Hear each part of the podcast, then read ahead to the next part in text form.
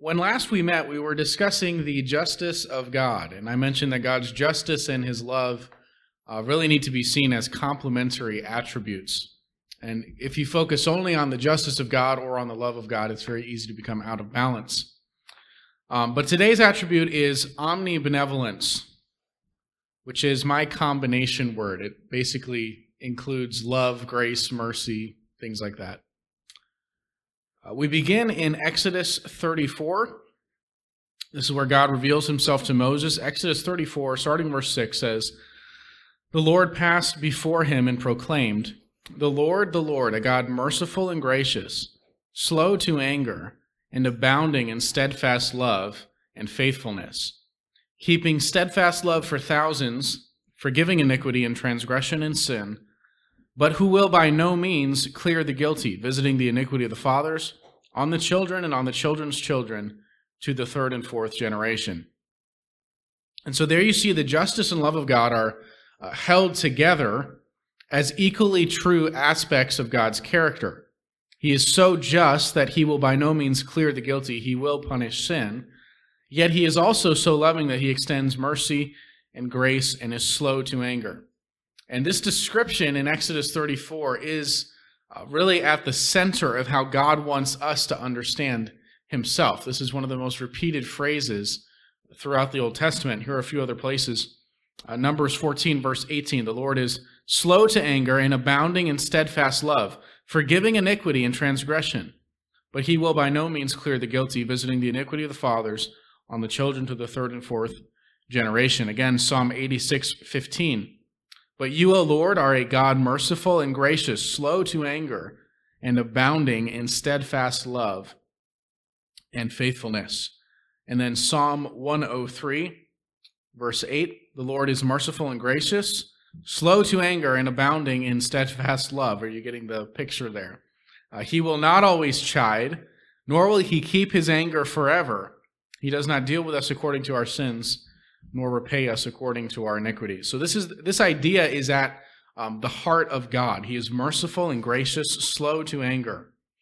However, as the psalmist there points out, his slowness to anger and his grace is not to be taken as tacit approval of sin. Just because God extends mercy for a time doesn't mean he doesn't care how we live, or that this mercy will extend indefinitely. As we said last week, it's really the uh, the slowness of God to judge and his, his mercy and grace, his patience, that causes us to be so shocked uh, when his justice is displayed. Because we're so used to the normal course of action that God is just uh, going to patiently, graciously wait for us uh, to get our act together. And so when he actually does send judgment, it comes as a, a shock to us. God's love is especially seen in his forgiveness of the repentant. Uh, this is a theme we could trace throughout the Bible. I think I did this maybe a year and a half ago or something before I was even pastoring. I preached a sermon on uh, basically tracing through Scripture where God for, forgives those who repent, even people that we wouldn't expect Him to. Uh, wicked people like Ahab that are involved in all sorts of sin, and then they turn to God and, and God forgives them. Um, so, a great example of this is the book of Judges, where the Israelites sin. Right there's that seven uh, seven times. There's this cycle Israel sins. Normally it's idolatry. Uh, God sends judgment. They cry out to God. He rescues them, forgives them, and then, you know, a few years later, they stumble back into sin. Uh, and yet, every, each time in that cycle, when they cry out in repentance, God stands ready to extend mercy. Another example of this predictable love of God is with the Ninevites. Uh, Jonah was told by God to go to Nineveh and preach to them that God was going to destroy the city for its evil. And at first, Jonah refuses because he hates the Ninevites and he doesn't want them uh, to be spared. He wants them to be judged. And in the end, after that you know trip in the fish, Jonah ends up going there. He preaches to them. The whole city repents. Uh, there's revival taking place, and during that time, Jonah chapter four says, "But it displeased Jonah exceedingly, and he was angry." And he prayed to the Lord and said, "O Lord, is this is not this what I said when I was yet in my country? Uh, that is why I made haste to flee to Tarshish, for I knew that you are a gracious God and merciful, slow to anger, and abounding in steadfast love and relenting from disaster. So Jonah knew that uh, God was, as he revealed himself in Exodus 34, abounding in love, slow to anger, uh, ready to forgive the repentant. And it's because of that character of God's love that Jonah didn't want to go to Nineveh to begin with. Um, it's because he, he did not want them receiving God's grace. So love is definitional of God. Of course, we know 1 John 4:16, so we have come to know and to believe that the love uh, the love that God has for us, God is love, and whoever abides in love abides in God and God abides in him. So God is love. God's love is steadfast. We saw this already somewhat in the verses. We keep coming across that phrase steadfast love, um, which is the English translator's attempt at a Hebrew word. Uh, it's escaping me right now, uh, but hesed. Uh, difficult to translate. It basically has the idea of um, yes, love, but it, it's it's a deep type of love, sort of like agape, but it, sort of uh, emphasizes the commitment, I guess you would say. How God is loving even when we are not, when we are sinning, when we are straying from His, uh, you know, commands and things. How God just keeps loving. That love is steadfast or ongoing. Uh, but God's love is constant. He doesn't fall in and out of love with his children. God's love is uh, involves commitment. Romans 8 verse 38. For I am sure that neither death nor life nor angels nor rulers nor things present nor things to come nor powers nor height nor depth nor anything else in all creation will be able to separate us from the love of God in Christ Jesus our Lord. all right, this is uh, question time. I'm going to put you all on the spot whenever I do this, there's always that awkward silence because nobody wants to answer right away. Uh, does God love everyone? Malachi.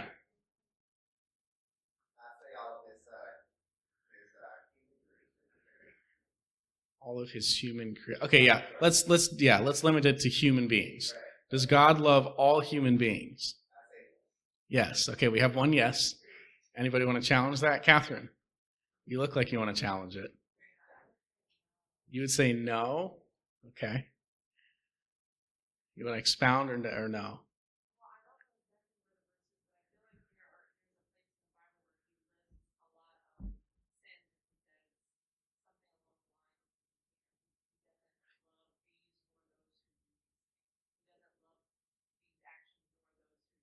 Uh huh. In fact, I'm not sure what text you're referring to, but there are even some texts that says he hates which we'll look at in a second. Right. Jacob have I loved, Esau I've hated. Okay. Um, now, normally when I ask a question like that, I don't like asking questions and then telling people they gave the wrong answer.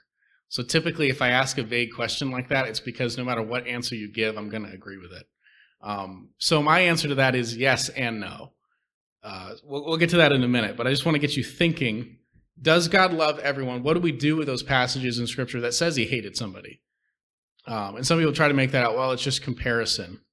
Uh, okay, but there's definitely some texts that don't look like comparisons, where God just says, "I, I hate all evildoers." Right? What, what, do you do with that? Um, what do we do with the doctrine of hell? Uh, we'll get to that. We'll get to all of that in a minute. But we're going to look first at uh, various ways that the Bible talks about the love of God, categories of His love. And I think this will help to answer the question like, does God love everyone? Does God love everyone equally? Maybe that's a better way of phrasing the question. Um, and all of these, I'm going to give you four points under this. These come from Don Carson's uh, very helpful book, The Difficult Doctrine of the Love of God, uh, where he kind of explores some of these subjects. Very short, easy to read book uh, by Don Carson. Number one, first category of God's love, unique intra-Trinitarian love between the Father, Son, and Spirit. Uh, John 3, verse 35 The Father loves the Son and has given all things into his hand. John 14, 31 But I do as the Father has commanded me, so that the world may know that I love the Father. Jesus speaking. Uh, and then John 17, 23, this is where Jesus is praying to the Father I and them, and you and me, that they may become perfectly one, so that the world may know that you sent me and loved them even as you loved me.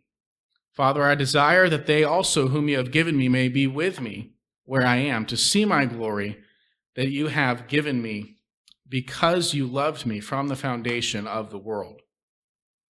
Um, so God's love did not begin in creation. He was loving before any other being existed because God has always existed as a plurality and unity. We're going to discuss that more in a couple of weeks. I've been trying, uh, notice my restraint, trying to not get to the Trinity yet because we're going to talk about that more fully in a couple of weeks. But so many of these attributes of God are hard to discuss without dabbling a little bit in there.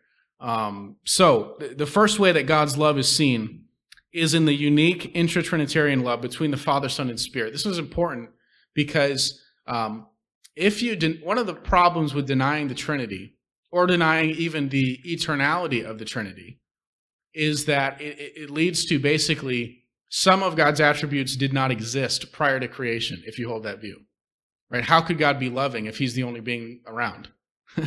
um, but when you understand God has always existed in relationship because of the Trinity, because there are three distinct persons, um, that would explain how a lot of those attributes existed prior to any other being being created. But again, we'll get to that in a couple of weeks. Number two. So there's the love between Father, Son, and Spirit. Then number two, God's providential love over all he has made. And here, I, I don't know, I might quibble with Carson's wording there and say his providential care makes a little bit more sense to me. But this is referring to um, basically the way that God uh, lovingly looks over all of creation. So Matthew 6 26, Jesus says, Look at the birds of the air. They neither sow nor reap nor gather into barns, and yet your heavenly Father feeds them. Are you not of more value than they? Of course, we see that right now as God is watering uh, the plants around us today. Uh, verse 28 Why are you anxious about clothing? Consider the lilies of the valleys, uh, the lilies of the field, how they grow. They neither toil nor spin, yet I tell you, even Solomon in all his glory was not arrayed like one of these. But if God so clothes the grass of the field, which today is alive and tomorrow is thrown into the oven, will he not much more clothe you, O you of little faith? And so God, uh, God feeds the birds, God clothes uh, the lilies, um, Psalm 145, verse 8 The Lord is gracious and merciful, slow to anger, abounding in steadfast love. The Lord is good to all, and his mercy is over all that he has made. So there's a sense in which God loves everything he's created. Um, he cares for everyone in that he provides for them. Even God haters are given uh, the grace of life and they receive enjoyment in many of the same things that we do. And so there's a sense in which God's providential love is over all of creation. Number three, and here's where it gets a little bit tricky um, God's salvific stance towards a fallen world is the third category of love uh, that Carson gives. John 3:16, for God so loved the world that he gave his only son that whoever believes in him should not perish but have eternal life. So God loves the world in the sense that he died on the cross and invites all to repent and be saved. And again, this is where things get a little bit tricky because God's love of the world is not absolute. Uh, we know that love for fallen humanity is why Jesus came to die. However, we have to reconcile this love of humans with other statements of God's hatred of certain people. And at this point, uh, somebody will come along and say, well, God loves everyone, uh, but he hates their sin. And so there's, there, you know, it, it's a love the sinner, hate the sin thing. You, you've probably heard that before. Um, I don't think that's accurate. It sounds great, but it's just not what Scripture says. Uh, many times, Scripture explicitly teaches that God hated someone or a group of people, not just the things that they did. Uh, Proverbs 6, verse 16. There are six things that the Lord hates, seven that are an abomination to him haughty eyes, a lying tongue, and hands that shed innocent blood a heart that devises wicked plans, feet that make haste to run to evil, a false witness who breathes out lies, and one who sows discord among brothers. You see how in that list it's not just sins that are specified as abominable to God, but it's also people. I mean, the, at the end there is the clearest, the one who sows discord. It's not just God hates the sowing of discord, but he hates the one who does it. Uh, Hosea 9:15. Every evil of theirs is in Gilgal, there I began to hate them.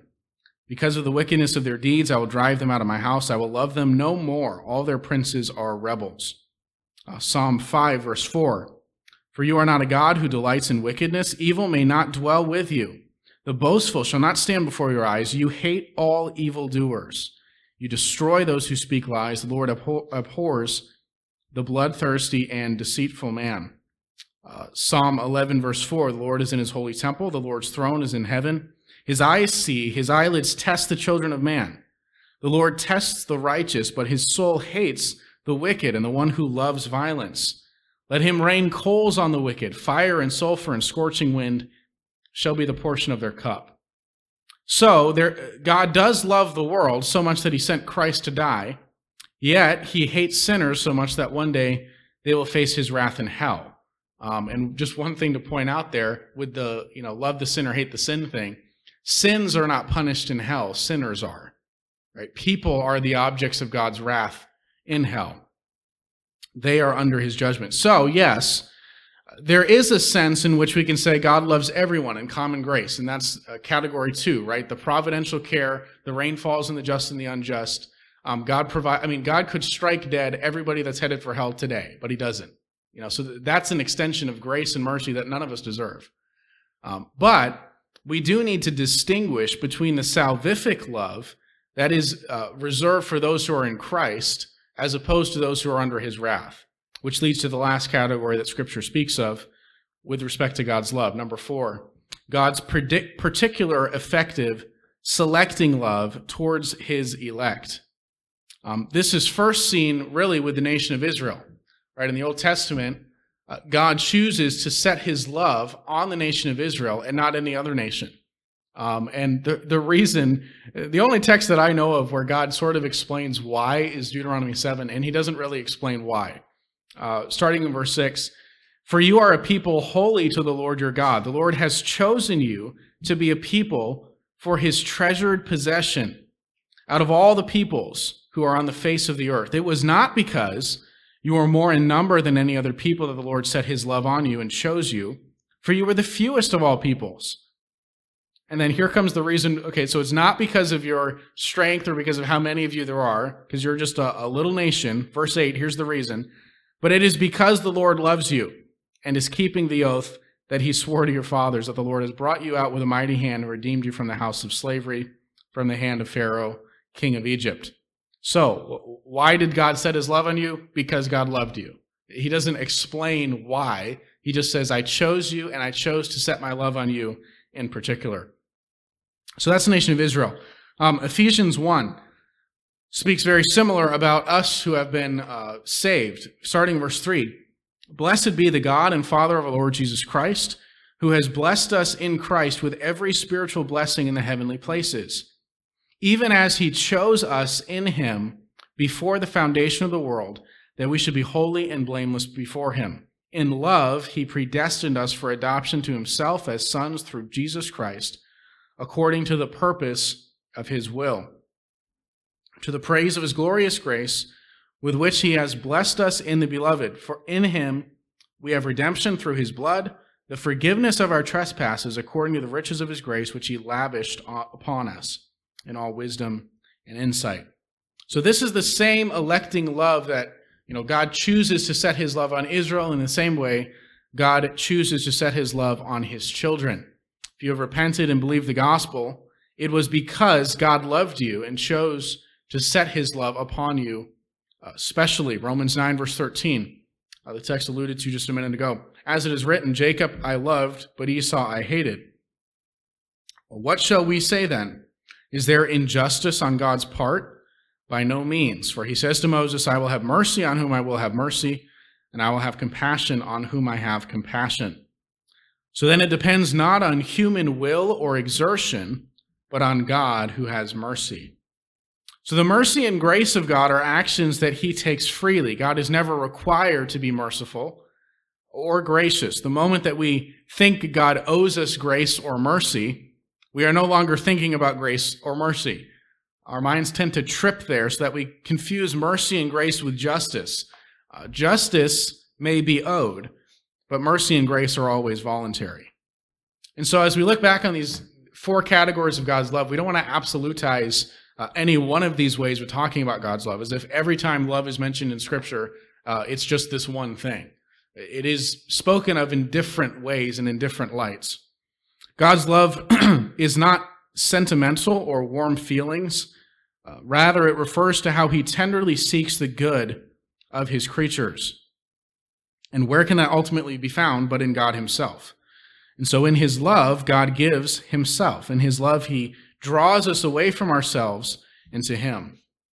And as he makes us like himself, we find that we love him and love others. 1 John 4:10, and this is love, not that we have loved God, but that he loved us and sent his son to be the propitiation for our sins. Beloved, if God so loved us, we also ought to love one another. And so the love of God becomes the motivation for our love. We were loved undeservedly, and so we ought to love others even when they don't deserve it.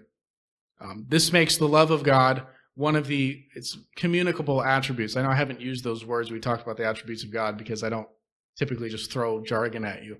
Um, but in theology, they distinguish between the incommunicable and the communicable attributes. Um, if, if you've heard of a communicable disease, right, that's one that's contagious. And so a communicable attribute is an attribute of God that we can catch, if you will. The incommunicable attributes would be things like God's, you know, omnipresence. Well, we can't do that. Um, but there are certain attributes that God has, yes, to a more full and perfect extent, but we are called to walk in as well. And this would be one of them. Um, Ephesians 4, verse 32. Uh, this is one of those unfortunate chapter breaks in the Bible. Just remember the numbers are not inspired. Somebody put them there, and sometimes they made good decisions, sometimes they didn't. Uh, this is kind of a poor one. Ephesians 4:32. Uh, Be kind to one another, tenderhearted, forgiving one another, as God in Christ forgave you. Therefore, be imitators of God as beloved children, and walk in love as, as Christ loved us and gave himself up for us, a fragrant offering and sacrifice to God. And so we are to imitate the love of God. Ephesians 5:1 tells us, "Be imitators of God," and that's set in the context of the love that God has for us. When we love, we are acting like our Father.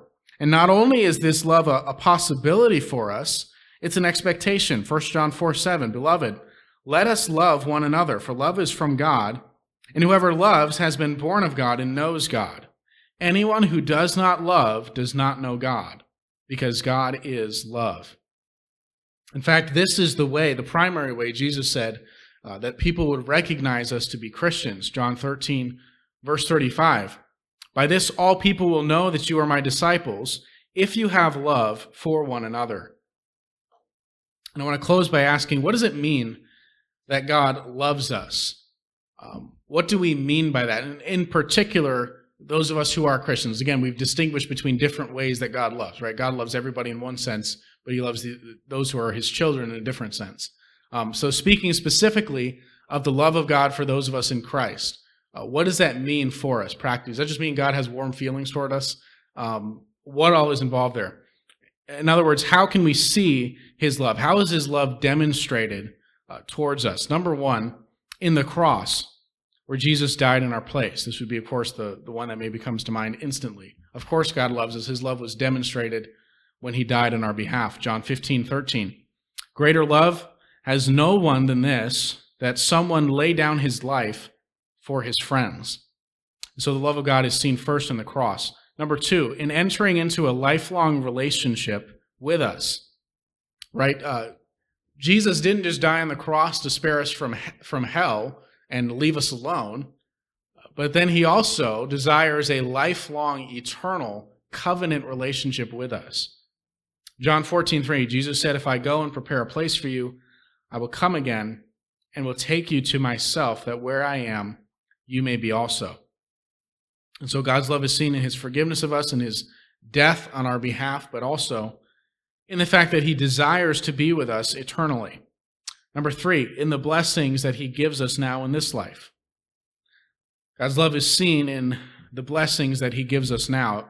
Romans 8, verse 32. He who did not spare his own son, but gave him up for us all, how will he not also with him graciously give us all things? 1 Timothy 6 17, as for the rich in this present age, charge them not to be haughty, nor to set their hopes on, un, on the uncertainty of riches, but on God, who richly provides us with everything to enjoy. And again, there is a sense in which um, that blessing of God is part of his common grace toward all people, not just his children. Uh, right? Many people experience the joys and pleasures of this life that are, are enemies of God, and yet God uh, loves them in that sense. Number four, God's love is seen in his delighting over us. Zephaniah 3:17, the Lord your God is in your midst, a mighty one who will save. He will rejoice over you with gladness. He will quiet you by his love. He will exult over you with loud singing. All believers are objects of God's delight. And I think that's an important point that God's love doesn't just mean uh, he does good stuff for us and he died for us and he gives us eternal life. Yes, that's all true. But there is an emotional component to God's love. He actually loves us. he actually likes us. He actually delights in us. Uh, he finds pleasure in his children, right? We know Revelation says, for his pleasure we were created. And so God desires a relationship with us. He delights over us. Number five, God's love is seen in seeking our ultimate good. Romans 8, verse 28. We know that for those who love God, all things work together for good, for those who are called according to his purpose. And here I'll quote from A.W. Tozer. In his book, Knowledge of the Holy, he writes, Love wills the good of all and never wills harm or evil to any. This explains the words of the Apostle John There is no fear in love, but perfect love casteth out fear. Fear is the painful emotion that arises at the thought that we may be harmed or made to suffer. This fear persists while we are subject to the will of someone who does not desire our well being. The moment we come under the protection of one of goodwill, fear is cast out. And then he gives the illustration a child lost in a crowded store is full of fear because it sees the strangers around it as enemies. In its mother's arms, a moment later, all the terror subsides. The known goodwill of the mother casts out fear. So God's love is seen in seeking our ultimate good. And then number six, and this is one you probably didn't expect me to say, uh, but God's love is seen in disciplining us. Hebrews chapter 12 Starting verse 5 Have you forgotten the exhortation that addresses you as sons? My son, do not regard lightly the discipline of the Lord, nor be weary when reproved by him.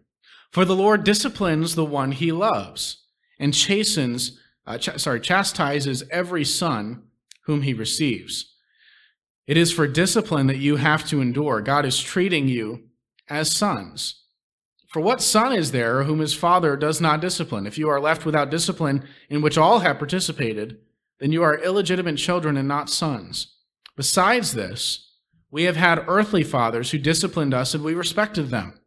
Shall we not much more be subject to the Father of spirits and live?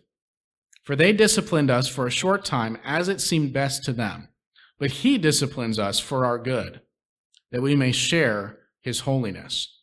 For the moment, all discipline seems painful rather than pleasant, but later it yields the peaceful, uh, the peaceful fruit of righteousness to those who have been trained by it. And so God's discipline, um, as hard as it is sometimes to accept, is an expression of his love for us. And we see at the end there, of course, we can all resonate with that. All discipline in the moment seems painful and not uh, good, but the promise of God to his children is that discipline is for our good uh, that we would be holy, that we would be like Him, that we would grow uh, through God's loving discipline of us. All right, we do have a few minutes left. If you have any questions or further comments, I have a feeling I know where this discussion is going to go, and that's okay. Um, but go ahead.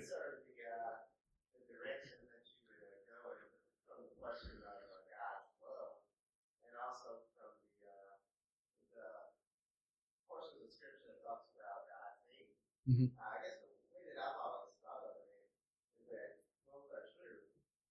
That God's both God's love and hate is against the sin, and then we are all been sinners.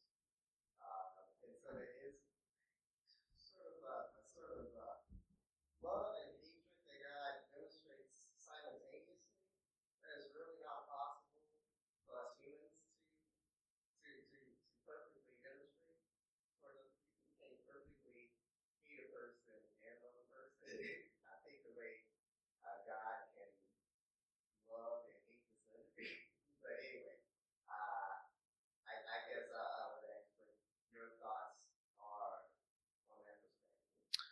Um, I think the important thing that I was trying to distinguish is between the love of God for his children.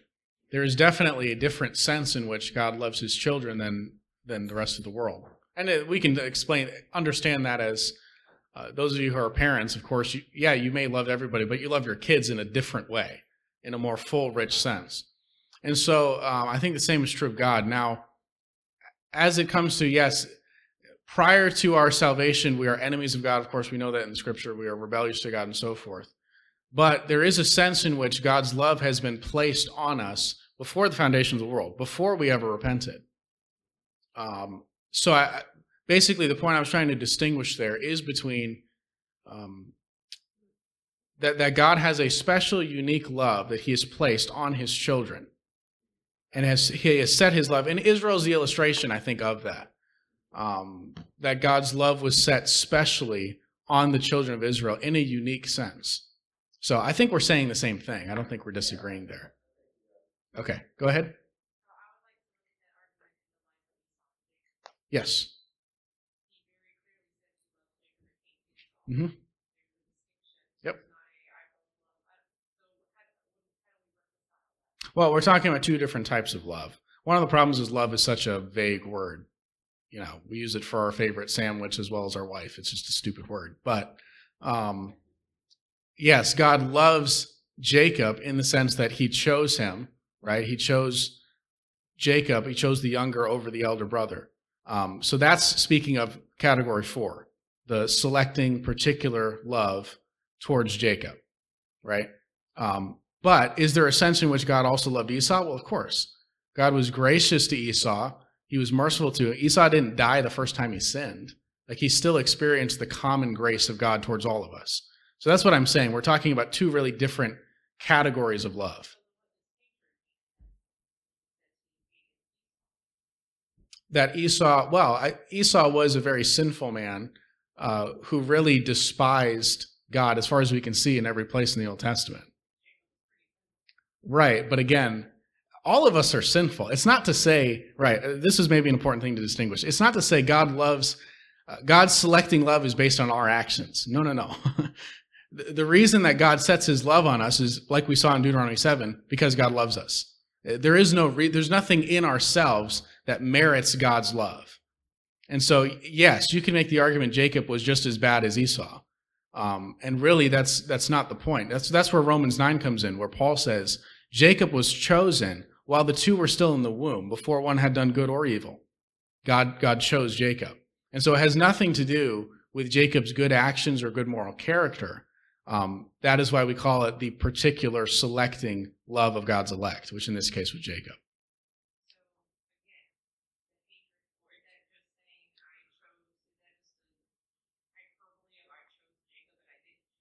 Yeah, I think I think hatred in that sense, um, it's actually a different word in Hebrew, and it seems to be more of a comparison um, in that particular text. Now, the other texts we brought up are different.